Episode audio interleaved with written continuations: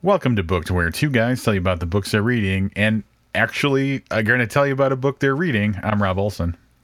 And I'm Livia Snedden. Man, this week was nice. This week I scheduled, I was like, ah, I gotta get this book done. It's 300 something pages. I'm gonna read 50 pages today, and ah, it was it was it was like we've been doing this for years.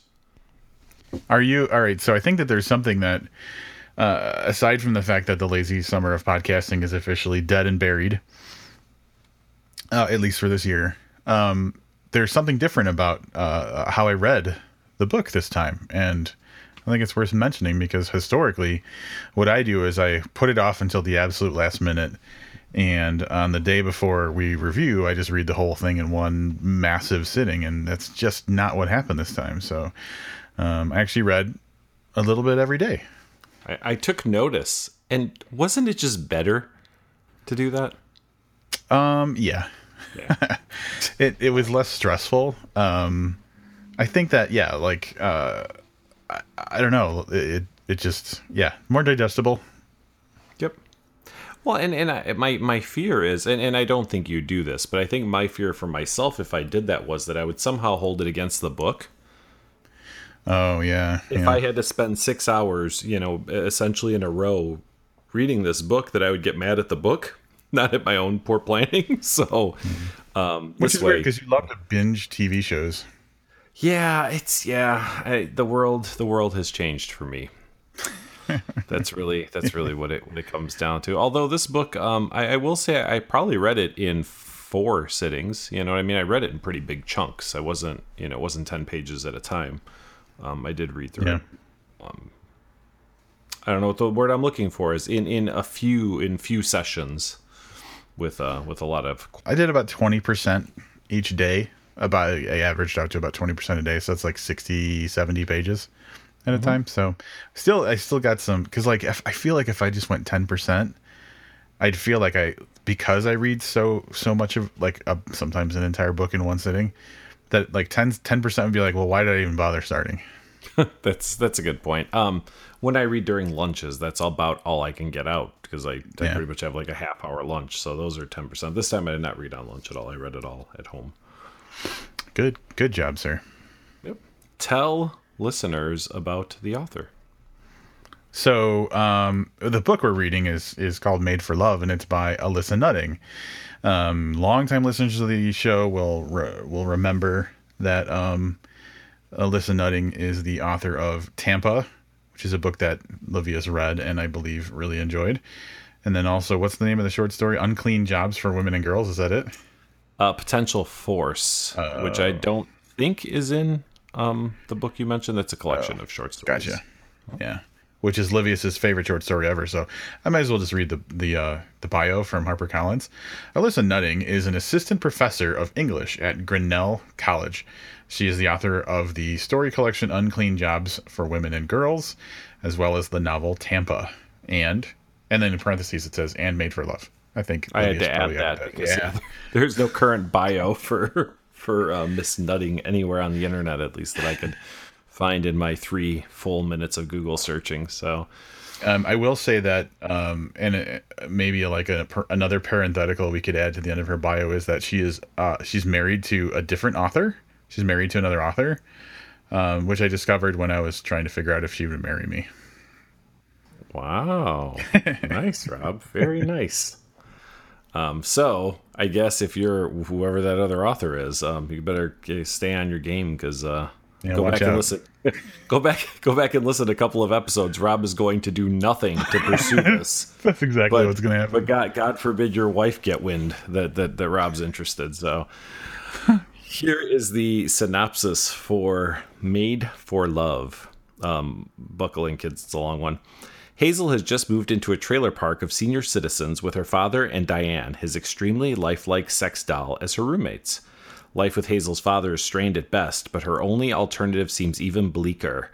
She's just run out on her marriage to Byron Gogol, CEO and founder of Gogol Industries, a monolithic corporation hell bent on making its products and technologies indispensable in daily life. For over a decade, Hazel put up with being veritably quarantined by Byron in the family compound, her every movement and vital sign tracked. But when he demands to wirelessly connect the two of them via brain chips in a first ever human mind meld, Hazel decides what was once merely irritating has become unbearable. The world she escapes into is a far cry from the dry and clinical bubble she's been living in, a world populated with a whole host of deviant oddballs. As Hazel tries to carve out a new life for herself in this uncharted territory, Byron is using the most sophisticated tools at his disposal to find her and bring her home. His threats become more and more sinister, and Hazel is forced to take drastic measures in order to prevent. Fuck, they come up with prevent. His threats become more and more sinister, and Hazel is forced to take drastic measures in order to find a home of her own and free herself from Byron's virtual clutches once and for all. Perceptive and compulsively readable, Made for Love is at once an absurd, raunchy comedy and a dazzling, profound meditation, marriage, monogamy, and family. I think oh. there's a word missing there. Yeah, it could be. It's profound meditation, marriage, monogamy. Yeah, I did. There it is, though. That is the synopsis for uh, for, for Made for Love. Do you want to address what's immediately missing from the synopsis? Uh, would it would it be one of the other very significant characters in the book? Yeah, the other forty-ish percent of the story yeah. is is um, completely missing, and maybe a word in that last sentence too. Yeah, well, yeah, the word um, so it'd be profound meditation on or meditation of uh, marriage, monogamy, and family. But um, yeah, so uh, yeah, Hazel is definitely the the protagonist, and and this this is her story. But there is a a separate um, story that runs through the book as well, and um, it's significant enough where we do see parts of the entire book from his perspective as opposed to from hers. I mean, it's a yeah. So um, it's Jasper, and Jasper is. I'm trying to think of the best way to describe him. Just like a pretty boy who cons women out of their money. Yeah. And um, something very significant and traumatic happens to him. yeah, we'll, we'll, probably get to that in the course but, uh, of. Uh... Yeah, so his life changes, and then and then it kind of sends her and him toward her life in a way. But we'll we'll talk about that. But yeah, yeah, he is a lot of he's a good chunk of the book, so you would think that there would be at least some sort of passing mention of of him. One would think. Um, I also want to come back to at the end, and, and I don't know if this will if this will have to be, you know, over on spoiler talk at patreon.com slash booked. But um, last week we just read the the tagline, which you know says uh, you know it's a blah blah blah funny story of how far some will go for love and how far some will go to escape it. Yeah, I have, I have some questions about how that relates to the story. I mean, I, I have an idea. I just I, I felt it was a little I don't know uh, confusing or yeah i, I get yeah I, I don't know i guess I, I, I was having trouble finding that statement in the book so may, I, oh, yeah, maybe sure. we'll talk about later so. yeah we can come back to that so yeah we open um, in the future so this book uh, takes place the, the current time in the book is is uh, 2019 so a couple years from now but then we, we go back and forth um, learning about hazel's relationship with with byron you know so that goes all the way back to 2008 um, other than there are a few flashbacks or whatever where characters are kind of relating to things that happened in their youth. But basically, it takes place in the near future, so that all the technology is is possible. Correct? I'm guessing that's the the reason for. Yeah, I can't. I couldn't think of any other part of the book that that required it, so it has to be the the technology that we don't currently have.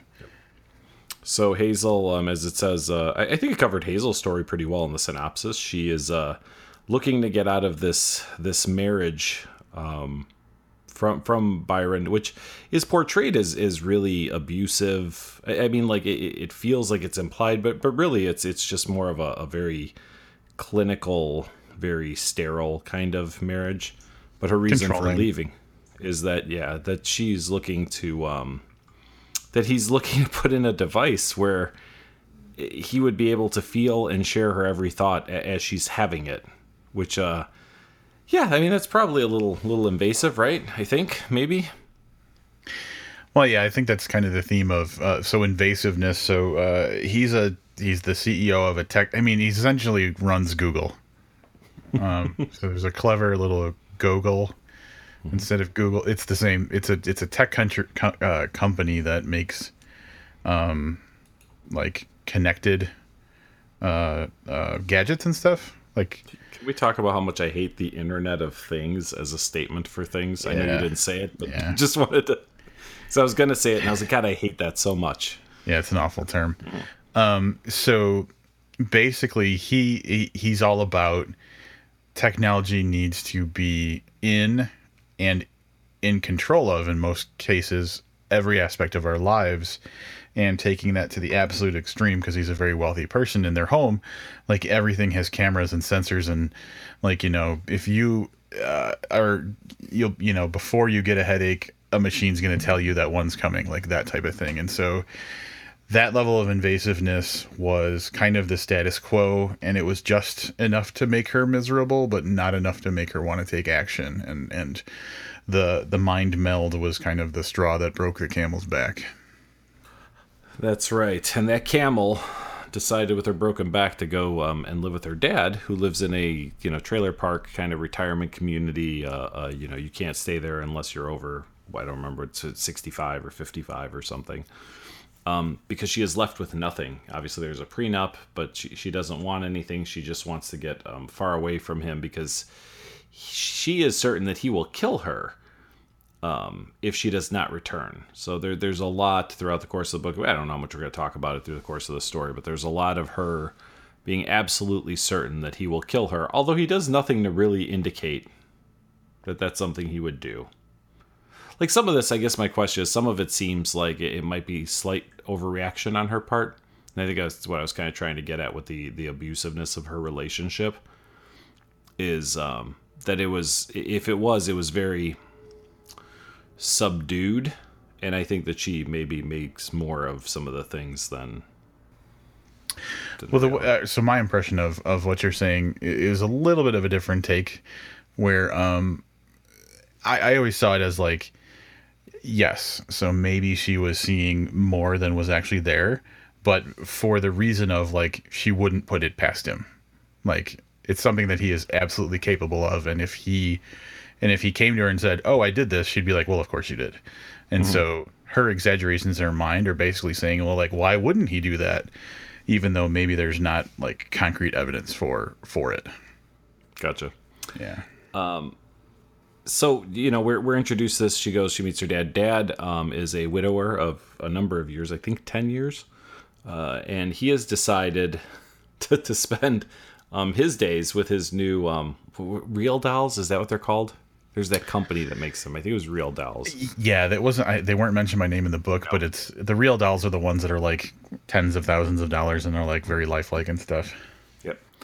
And uh, much, much to her surprise and, to our uh, uh, comedic relief, um, you know, he, he is treating this this this doll as a real person. So um, obviously a little on the on the absurdist side of, of humor, um, but yeah, he, he definitely uh, wants his daughter to treat and address the uh, the doll Diane um, you know, by name and, and proper introductions and, and, and that kind of thing. So she's that that's that's what she's wa- so she's walking away from the the very sterile, um, controlling environment of her her marriage to a gazillionaire um, into a trailer where her elderly father on his little rascal scooter. Um, has has developed a a relate a pretty quick relationship because the box is still sitting in his living room with this this lifelike sex doll. So quite the change of pace um, for for Hazel for our protagonist. Yeah, and absurdity, since you opened that door, is something that we're going to have to talk about because Hazel is an absolutely absurd person. Um, and, and I think that that aspect of her her character is something that does undermine her uh you know her her sureness or whatever you want to say her confidence that like her husband's trying to kill her because like she's kind of crazy and kind of loopy and does weird things and thinks weird things and just has a really um unusual uh, philosophy on life um and and so everything that's not everything, but a good quantity of the stuff that we read from Hazel, where it's Hazel thinking about something or Hazel saying something, is really weird and really out there. But like not in like a like a you know like a hippie way or a you know a you know it's more of like just like a this is a strange person. She she follows things to illogical conclusions is kind of how I Yeah. I felt like they like they they they're possible, but really highly unlikely and, and illogical. But that's what makes her endearing. So I don't think that that's a I don't think it's a bad trait. I just think it's important to understand that that's who she is as a person. Um, I was thinking, and I don't know if this is the right time to introduce this thought, mm-hmm. um, and I mentioned it to you uh, in text. Um, but like, yes, it's absolutely it's it's why I was looking to see if she was married because I was like, man, this is so entertaining. I really hope she's like this, and I'll just marry her, and everything will be great. Uh, turns out, listeners, I'm not going to be getting married to Alissa Nutting unless she is that weird and doesn't mind having a second husband. I don't know. Um, but anyway, back to the point. As I was reading through this book, the more I read, the more similarities I had kind of found to I, I, found similarities in her writing to to several authors I've read, um, but one in general with like the um uh, the absurdity of of a character making these wild, um, uh, you know, uh, declarations or, or assumptions uh, would be like the way that David James Keaton writes. I do not disagree with you at all. I did not have that thought, but when, when you sent me that message, I, I immediately understood and, and could uh, validate what you were saying. it's like on the page I was reading when you sent it to me, I was like, yep, right this, right. I don't remember specifically what it was, yeah. but I was like, yep, yep, I can totally see this. I think my words were she's a female Keaton. Yep. Um, but like other authors too, like I can see echoes of some very satirical authors. Like I could see a little Christopher Moore in her. And that's that's who I more thought of. But I just wanted to validate that you're absolutely right on the Keaton thing too. Yeah. Yeah. So um, Hazel is an absurd character, but in a way that's, like Livia said, endearing and for me incredibly entertaining. Um, uh, definitely for sure. So not not Probably not the most absurd character though, because I, I, think we're getting there slowly but surely. Uh, I, wasn't sure what to make of this. So so my my history with uh, with reading um, Alissa Nutting is uh, this. I read uh, Potential Force, best short story I've ever read. In case you're listening, Alissa, and has not made it to your ears yet, because I say it uh, every time short stories come up lately. Um, then I read Tampa, which I enjoyed, but Tampa was very dark. And although, I, if I remember correctly, you know, there were some moments that were that were you know dark humor or whatever. It definitely wasn't written to be a humorous book. This was.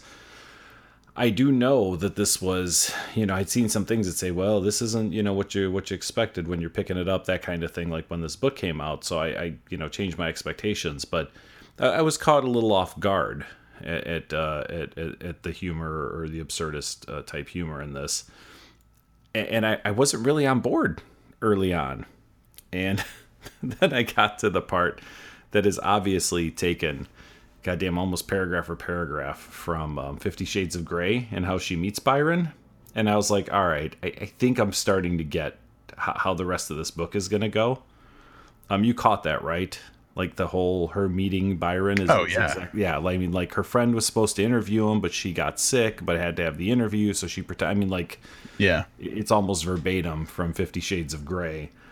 Um, and and I think that's when I started to say okay I've got to stop trying to take this book seriously. Like you know as, as a serious story and I have to let it go to to its you know where, to wherever it goes which is again you know kind of on the the odd humorous side. Yeah. Um and it goes there. It goes there big time. Like in in in every interaction with someone something weird happens between hazel and that person. Um i noticed and and i don't know how i feel about this when it happens but um hazel has a very like intelligent way of speaking but like in a way that we are like wow this person's really smart but what the fuck are they talking about? And i noticed that that kind of intelligent speak and like the kind of flippant way that that she talks um, ended up being the way that other characters spoke as well. Like her father very similar. Um, and so it kind of bothers me when characters seem to be too similar to other characters in the book. And um, uh, even some characters that show up later on that we'll talk about like she meets a guy in a bar. Um, he's definitely different and developed differently, but like his casual conversation is is is strikingly similar, and so that was a little bit of like a eh, thing to me, but it was so small that I got over it pretty quickly. Um, did you catch anything similar or no? Yeah, a little bit. They all have the same. Um,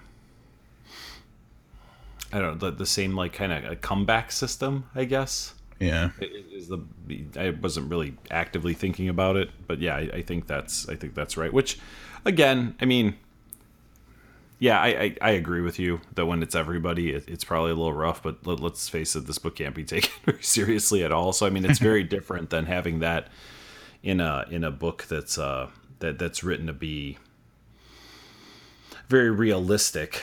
You, right. you know what I mean? Where, where, then it's just then we just call it poor dialogue, and this it's just kind of you know funny writing. Yes. Yeah, yeah. It seemed like like it gave me the impression that the way that people talk in this is very, very similar to the way that Alissa Nutting would talk in person. Which I'm sure did nothing to, to lower your uh, your desires for uh, did not for, deter for, me for wedlock. um, yeah, so then we're introduced to, unlike the synopsis, we're actually going to mention this other character, um, uh, Jasper, who Rob mentioned briefly. Jasper is a uh, a, a man of, of good looks who has also um, figured out that he can live off the monies that he steals essentially. I don't say steals. Does he steal it? I don't know if he really steals it. That cons. He, cons, swindles, yeah. Cons, that he swindles yeah. people out of it, There, or swindles women out of. And we catch him on the, the tail end of one of these swindles where he is uh, absconded with a large sum of money from from his latest target and he's hiding in a hotel and the woman has found him and he's kind of you know trying to duck her and stuff. Then he ends up uh, on the beach the ocean and has a run-in with a with a sea creature. I love the way you said that. Um, yeah and it's and it's the encounter i think was written very well where he's just kind of like floating. Like he's gone out far enough where he's like kind of up to his neck in water and he just kind of decides he's going to float and um, while he's floating and he's got his eyes closed and he's all chilling, like something he either hits him or pulls him under or whatever, and uh, or hits him in the face. There was something very like aggressive about the first contact, um, and he he's sure that it's the girl, Molly E, who he uh, he had just burned with this scam. And um and so he's like kind of trying to talk his way out of it and stuff but he's kind of panicking and and you know so it's not going in his favor but as the encounter goes on, he he realizes this is not this is not a person at all. I'm getting attacked by a dolphin, and uh, and as that unfolds, and and you have that kind of inner monologue of like, what do you even do when a dolphin's attacking you? Um, it turns from seeming to be violent and aggressive to um, sexual and definitely aggressive. So, um, as I'm reading this, I'm like, I, I personally, and, and we'll probably have a conversation about this, but I personally um, have have always kind of championed the whole like you don't understand how rapey dolphins are, kind of thing, and um, uh, it was something that I discovered actually back in LA in 2012. Someone brought it up, and I was like, "What?" And then when I found out, I was like, "Holy shit!" Dolphins love to rape people. Um, and so as this was going on, I was like, please make it a dolphin. And it was a dolphin. I was like, please make it a rapey dolphin. And it was. And it was a really cool encounter. encounter. I, um, I, I was under the impression, because I think 2012 is when that, that thing surfaced. And, and if you look it up, some people say that it's a myth, that it doesn't happen. Um, there's a video that you can watch of a guy who's being some, I don't want to say he's being raped, but he's definitely being aggressed upon by a dolphin. Um, but as I was reading it, I I didn't get the the sexual part of the attack, and and I knew, or at least I felt that that's where where Alissa was going. Um, I yeah. wasn't even sure that Jasper understood that until he mentions it way later in the book because I thought it was written in a way that it was just this dolphin and, and that it was kind of an attack and that, you know, whatever happened. Rate, Jasper winds up dragging this dolphin out of the water and becomes the dolphin savior. He becomes, goes viral, but nobody knows who he is because um, he, he leaves the scene. But they're like, oh my God, he saved that poor dolphin when really he was, he was uh, uh, he basically knocked the dolphin out and, and was, uh, was leaving the, getting ready to leave the beach with it. Um, but I, I was wondering in my head, like, I don't think this guy gets that that's what was happening, but that is clarified far later in the book. Yeah, to me, it actually read the way that someone who doesn't know a dolphin is rapey would be interpreting what was happening to them when a dolphin was raping them. So I don't know if that means anything. I have yeah. So so Jasper's story from there to kind of speed things up a little bit is uh, he now is only turned on by dolphins.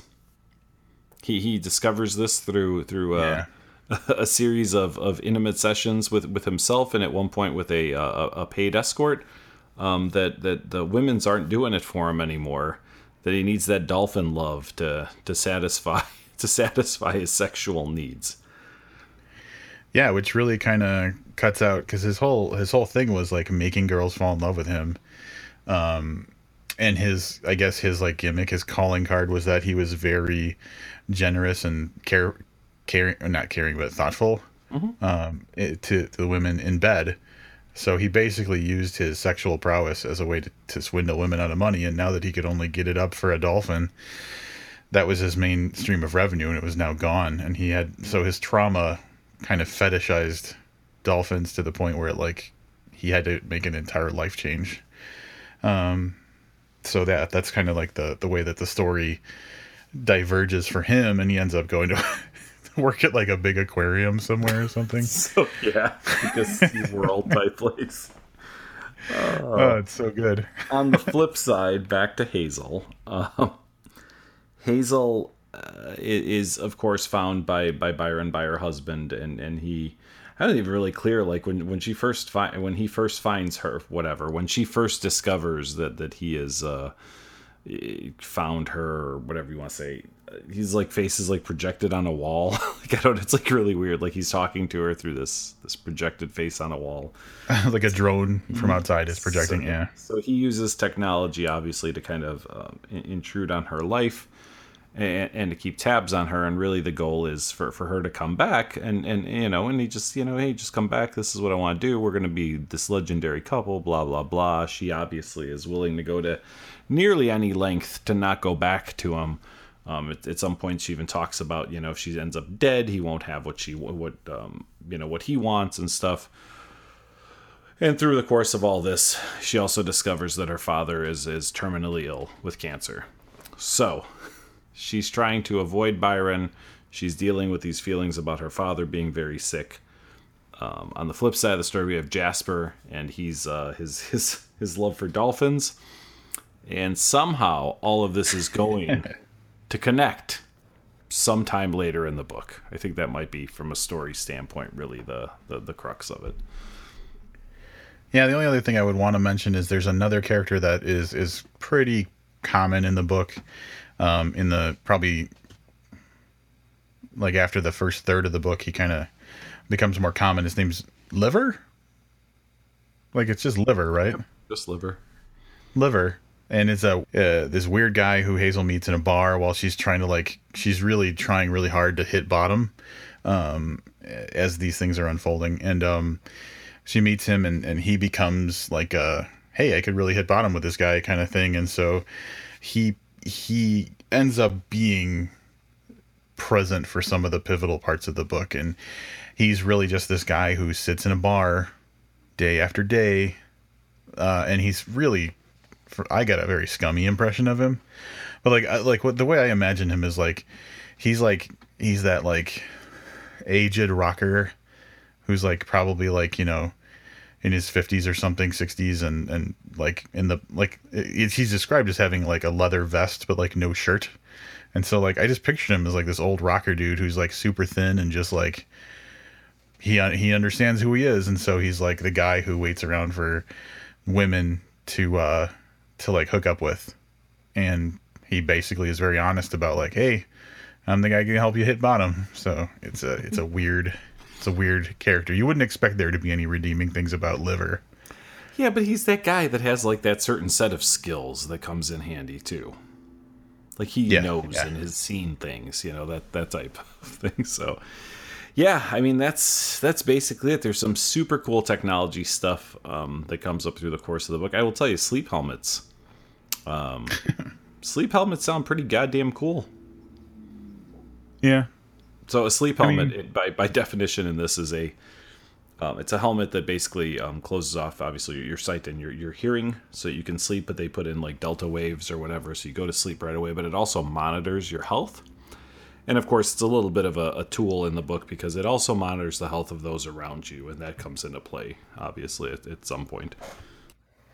Yeah.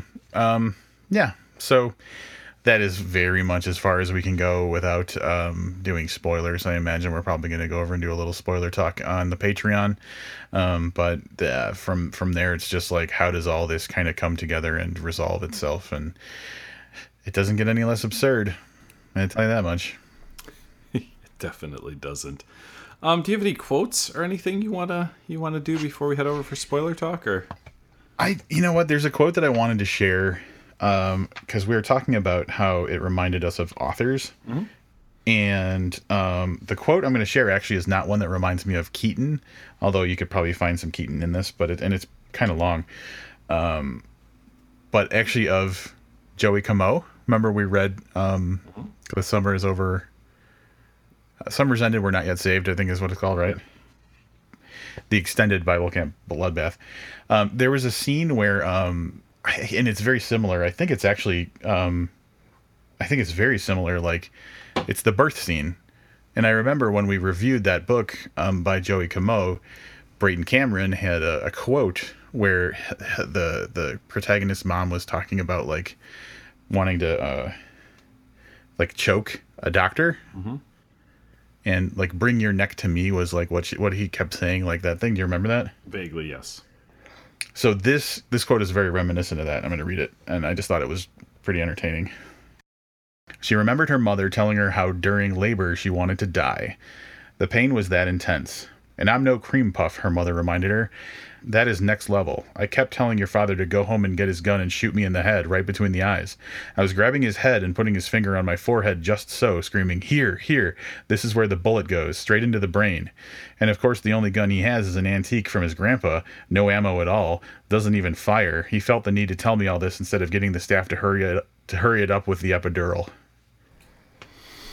Yeah, it's uh her relationship with her parents was not uh, was not great. They they were not a they were definitely not a, a close um, you know a, a, close group of people.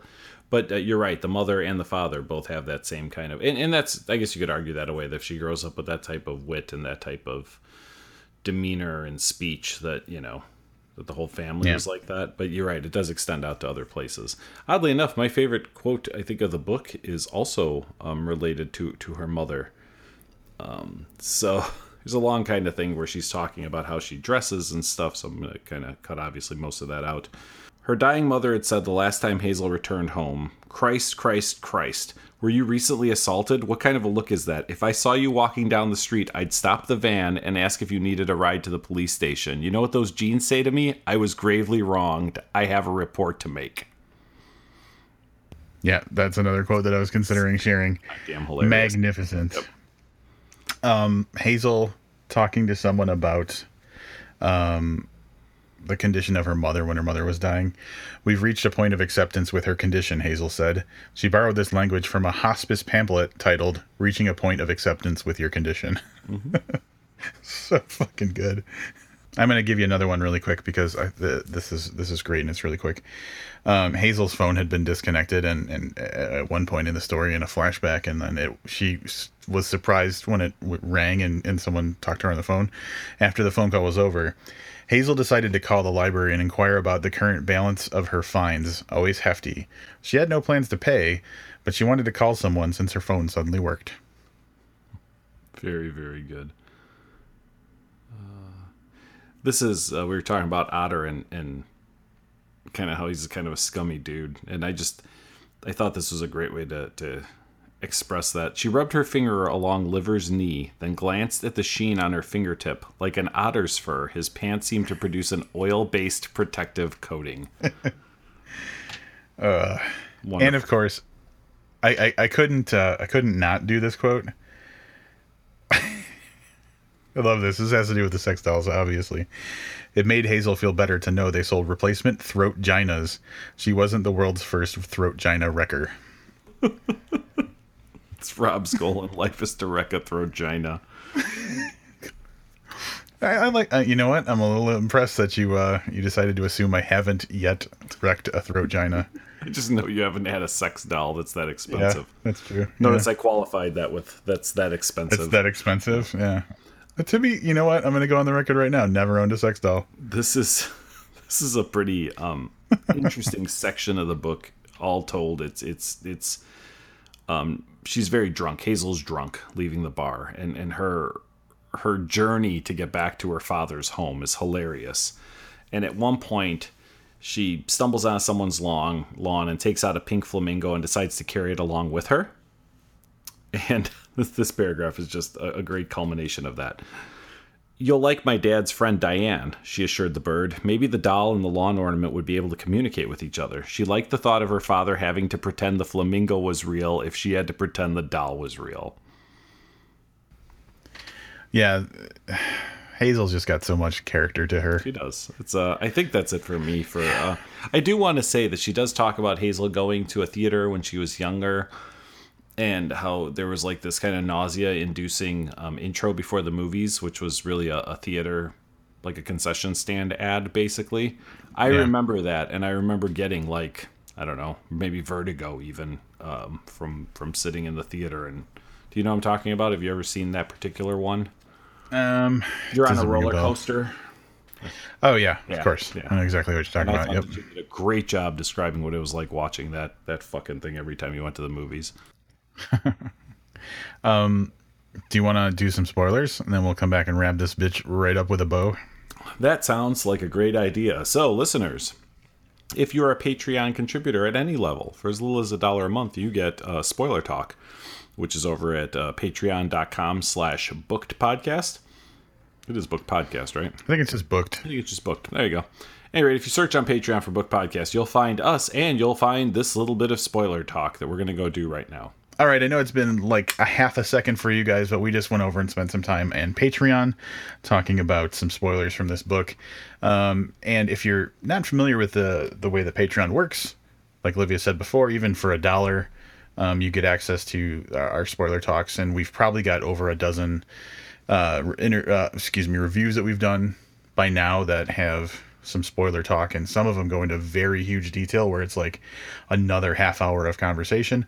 Others are a little bit shorter where we just wanted to kind of talk about a couple things. But either way, give us a dollar a month, and then just get access to some more stuff. Um, in addition to spoiler talks, you're going to actually have access to some other stuff as well. Livius, anything specific you want to mention? Well, um, I think that our, our holiday extravaganza spectacular this year might be a, uh Patreon only. We haven't discussed it yet. The Halloween one will be open to all, as it'll be a video um, podcast. But I think uh, the all the rest of this all the rest of the seasons are going to go off the radar, right? They're all going to go to Patreon now. Oh, like even Christmas? I don't know. We'll have to talk about it, I guess. But don't We're gonna chan- have to- listen. yeah. Don't chance it. Pay a buck. Why? Why? Why chance it? Pay a buck. One dollar. If you and a million of your friends just gave us a dollar a month, Oh my god. yeah. it's a lot less than that. Um, so I was gonna do, I was gonna read some Amazon reviews because I thought they might be funny, and really, as I was going through them, um, th- they're not. Um, there is well, but there is a thread through the one star and, and even some of the two star reviews, and it, and it's this. I have cautioned um, authors that we know, and then have, have you know have even publicly discussed um, uh, you know authors I don't know. You know what I mean? Going uh, a different direction with their writing. Uh, Melissa made a splash with Tampa, and essentially all the one star reviews say, "I love Tampa." What the hell was this? Yeah. Um, should have stopped writing after Tampa. Uh, da, da, da, where's the other? I mean, it, it- Tampa is mentioned in the in, in the majority of the one star reviews because they liked Tampa, they liked what she did with that book, and then this is a complete. I don't want to say 180 degree turn on this, but it's it's it's you know a 90 degree turn maybe. Um, yeah. And, and again, that, that almost caught me now. If I was not reviewing for this podcast and, and I would have picked this up because I like Tampa, I don't know. I don't know that I would have gotten as far as I did. I just don't have the option to quit reading once we decide to review something. We've talked about that on the show a lot. Um, and it took me a little longer to get going than, than it does in some books because I was, even though I knew not to expect the same type of thing as Tampa, you know, once you're starting to become familiar with it with an author's back work, it, it could be very dangerous to, to switch gears like like she did. Yeah. I mean, somebody somebody reviewed it. They did it in their book club. Now, this is what I was saying. Just think about who that book club is. That book club is the people that read that tagline. Someone looking to get away from love and someone trying to find it. And instead they get a dolphin fucker and uh, a, a, a, old man that, that's having sex with uh, with uh, you know whatever real dolls and you know what I mean like even the cover that we didn't talk about the cover for the book it does have dolphins on there but it's the it's the old school this reminds me of like if you and like your girlfriend went to like a stand like in the mall or maybe out on a, a pier. Like airbrushed yeah, art? yeah. And and you know you would get it's where made for love would be like like your two names together above this scene that's like kind of like a a wave in the ocean with two dolphins jumping out of it. So it, it lends itself even the title like made for love can you explain the title to me? Where that came from? Or, or what? Well if you uh, like if like my my initial impressions are if you look at the two big characters in the book made for love when you're looking at hazel is like uh, like for uh, to byron she's just another product. Like the whole like mind meld thing is just her becoming something that is a product that it, you know like is sold to enhance people's lives i got you so that would be from his point of that she was made or was being made for love, yeah. basically. Yeah, all right. I, I, guess I can get that, but you, you, get what I'm saying. The title doesn't lend itself really. I, I don't know. Well, to her style, but the uh, can I give you one for Jasper too? Sure. Because his like mega, um, uh, what's the word I'm looking for? Fetish for dolphins only kicked in after his his assault. He was made into this person who, you know, had a love for dolphins. Yeah, yeah. I mean, I, I could see it, and and I appreciate it. I would, but yeah, I wouldn't have come up with either one of those. I just kept thinking, like I said, you know, that this this looks on its surface to be a beach read, and I could yeah. see where some people would read it. Now, I don't know that that synopsis is hers. That that's not a, a Harper Collins. That you know what I mean. That that's not a, a marketing ploy. So nothing against her at all. But I could see where that's going to draw you some negative reviews. Where on the surface you think you're getting one thing, and that turns out to be yeah, kind of like a light bizarro book in some ways. Is that a wrap up? Uh, no. it can be though. Let me go ahead and, and do a proper wrap up. Um, yeah. Took me a little bit to get into this because I, like the one star reviews, was probably expecting something a little different. That being said, once I got all my own preconceived notions out of the way, really, really funny and really enjoyable book. Um, again, you know, absurdist in scope. Um, I still, you know, I didn't find it. It's for me, it wasn't a story-driven book. It was a character-driven book, and character-driven books are typically, if done right, a lot of fun. And this one was exactly that for me. It was a lot of fun. I think the writing was solid. Um, again, not a story that, that I could could buy into with the the dolphin fetish and stuff, but it didn't matter because the characters were were very um, I was gonna say relatable, but that's definitely not the right word. Uh, very enjoyable, and, and I found um, a lot of humor in them, and the writing was really solid. Uh, overall, I really enjoyed it. I'm gonna give it four stars. So I will say that this is the first Alissa Nutting that I've read after having heard uh, the accolades that Livius has piled on her over the years for the the, the work that he had read of hers, um, especially the short story. And so I, I went in kind of expecting or understanding that there would be a level of quality and um, that was not uh, that was not wrong. I think she's a very good writer. I think if you just want to look at like just like the the ability to tell a story and and the craft of writing itself, I think she's very good. Um, and this is just my kind of thing, man. Like reading reading Hazel's story, like I, I I kept thinking like this is someone who I don't know if I'd hang out with her all the time, but I'd definitely like to have Hazel in my life um, at, at some level. Like it's nice to have someone who's just a complete mess, who's like just kind of constantly falling apart around sometimes. Uh, sometimes, not all the time. Uh, so I was very comfortable with with the Hazel character, and then just the whole dolphin thing is just so hilarious to me. Um, even though it's like in reality really tragic and dark. Um, and so Jasper's story just went in in like just the best direction possible because um, you know, a pretty boy who cons women out of money is not interesting at all. But a guy who is a pretty boy who cons women out of money who becomes, you know, sexually obsessed with dolphins is amazing.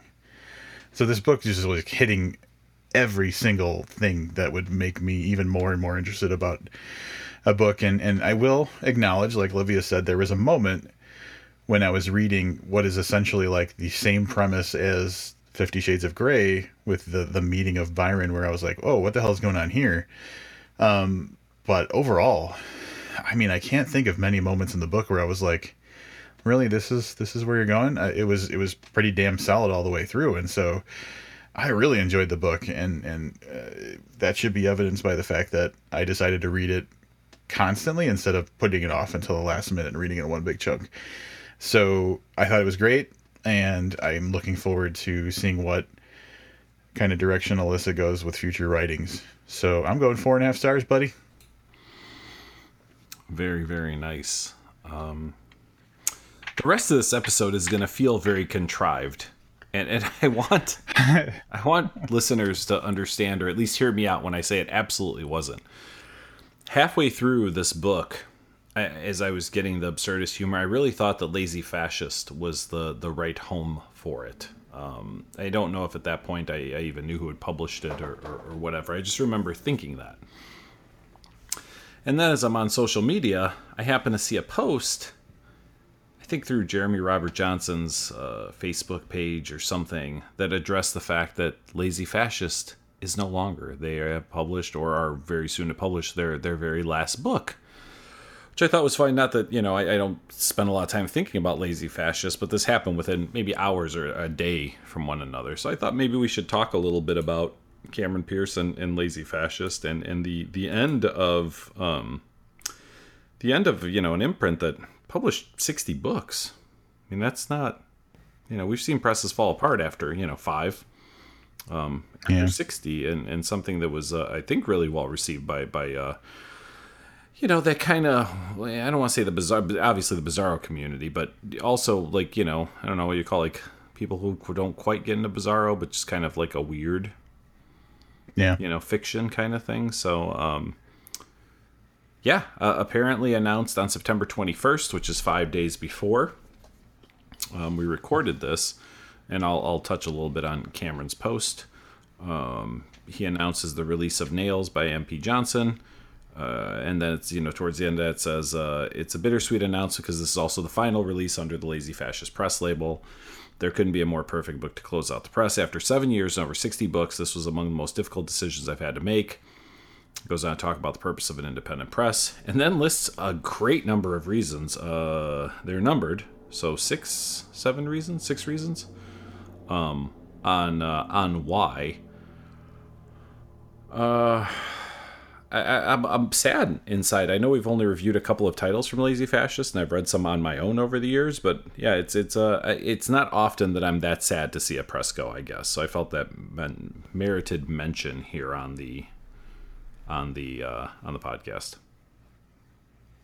Yeah, I was just looking at my bookshelf and probably because of the proximity. Um, uh, the ones that I see that are lazy fascists are nearest me are the ones that are written by Stephen Graham Jones. So, all three of the books that I could see uh, by Stephen, we've reviewed. Zombie Sharks of Metal Teeth, which is a short story collection. Zombie Bake Off, which was fucking amazing, and um, The Last Final Girl are all lazy fascist books um, by Stephen Graham Jones. So man, like talk about some of like the my most fond memories of, of, of reviewing just those three books. And I know that there's a ton of other stuff by Lazy Fascist uh, outside of what they've done from Stephen um, that we've read or that you know are written by people that we admire. It's uh, it's it's like selfishly, my first thought is, well, like who's gonna make those books?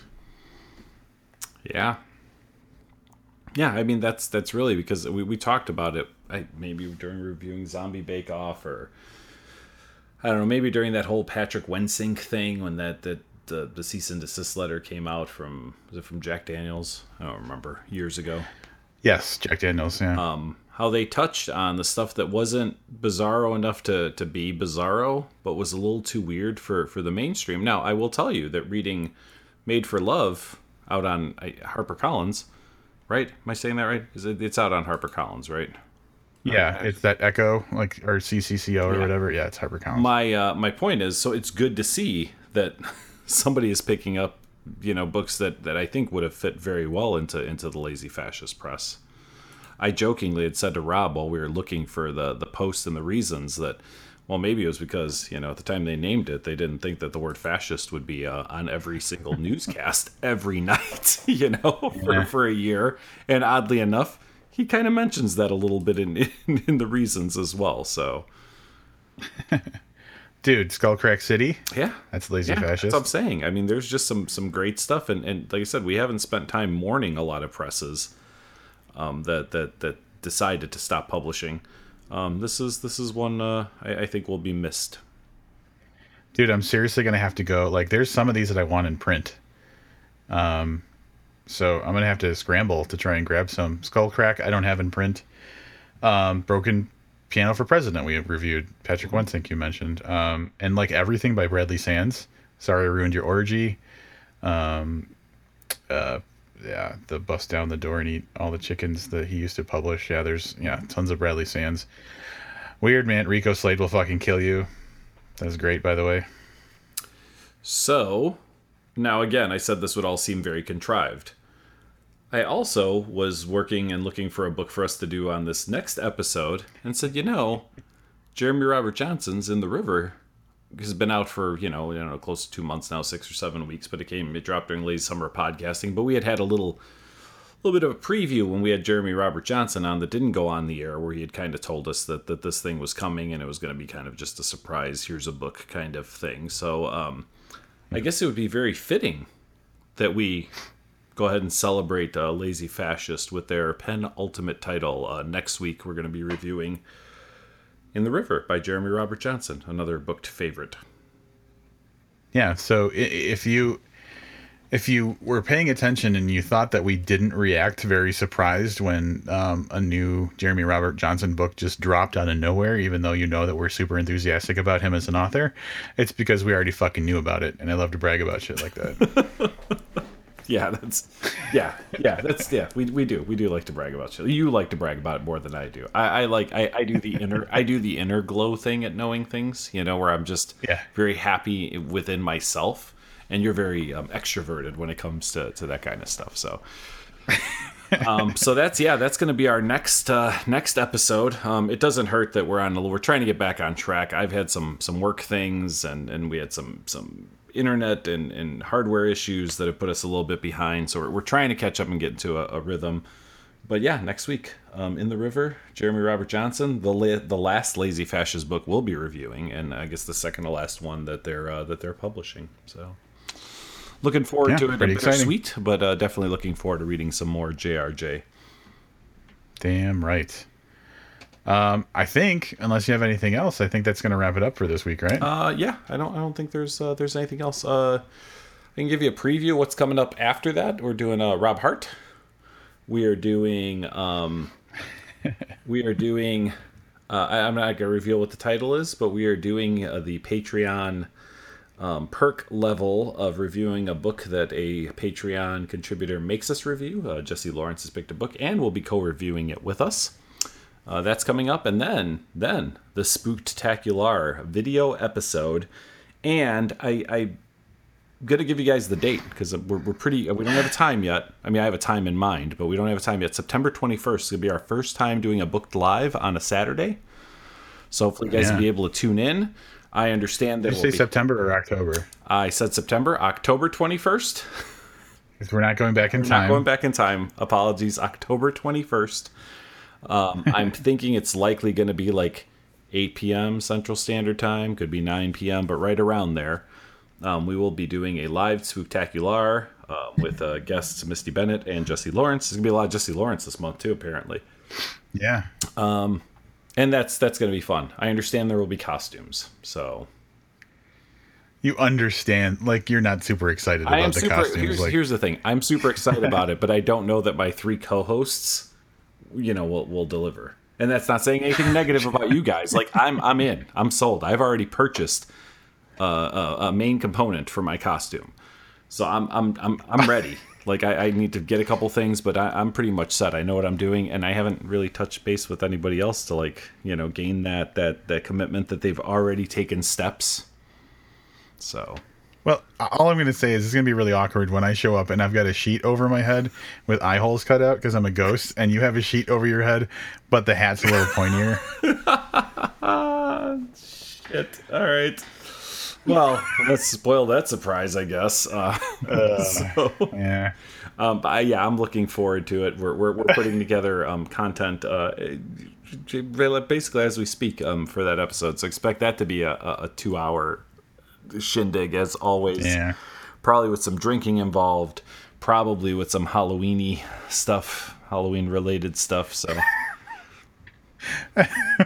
Halloweenies. Um, yeah, uh, I, I believe we're going to be reading something I believe that's not confirmed Yep. yet, but we'll do the, the regular, like, you know, themed talking about stuff. It's going to be great. Mm-hmm. It's all, just show up. It's going to be great. So that's uh that's that's your preview for uh, for all of October essentially. So uh, you're gonna want to come back uh yeah right about this time next week. Uh, until then, I'm Livius Nedin.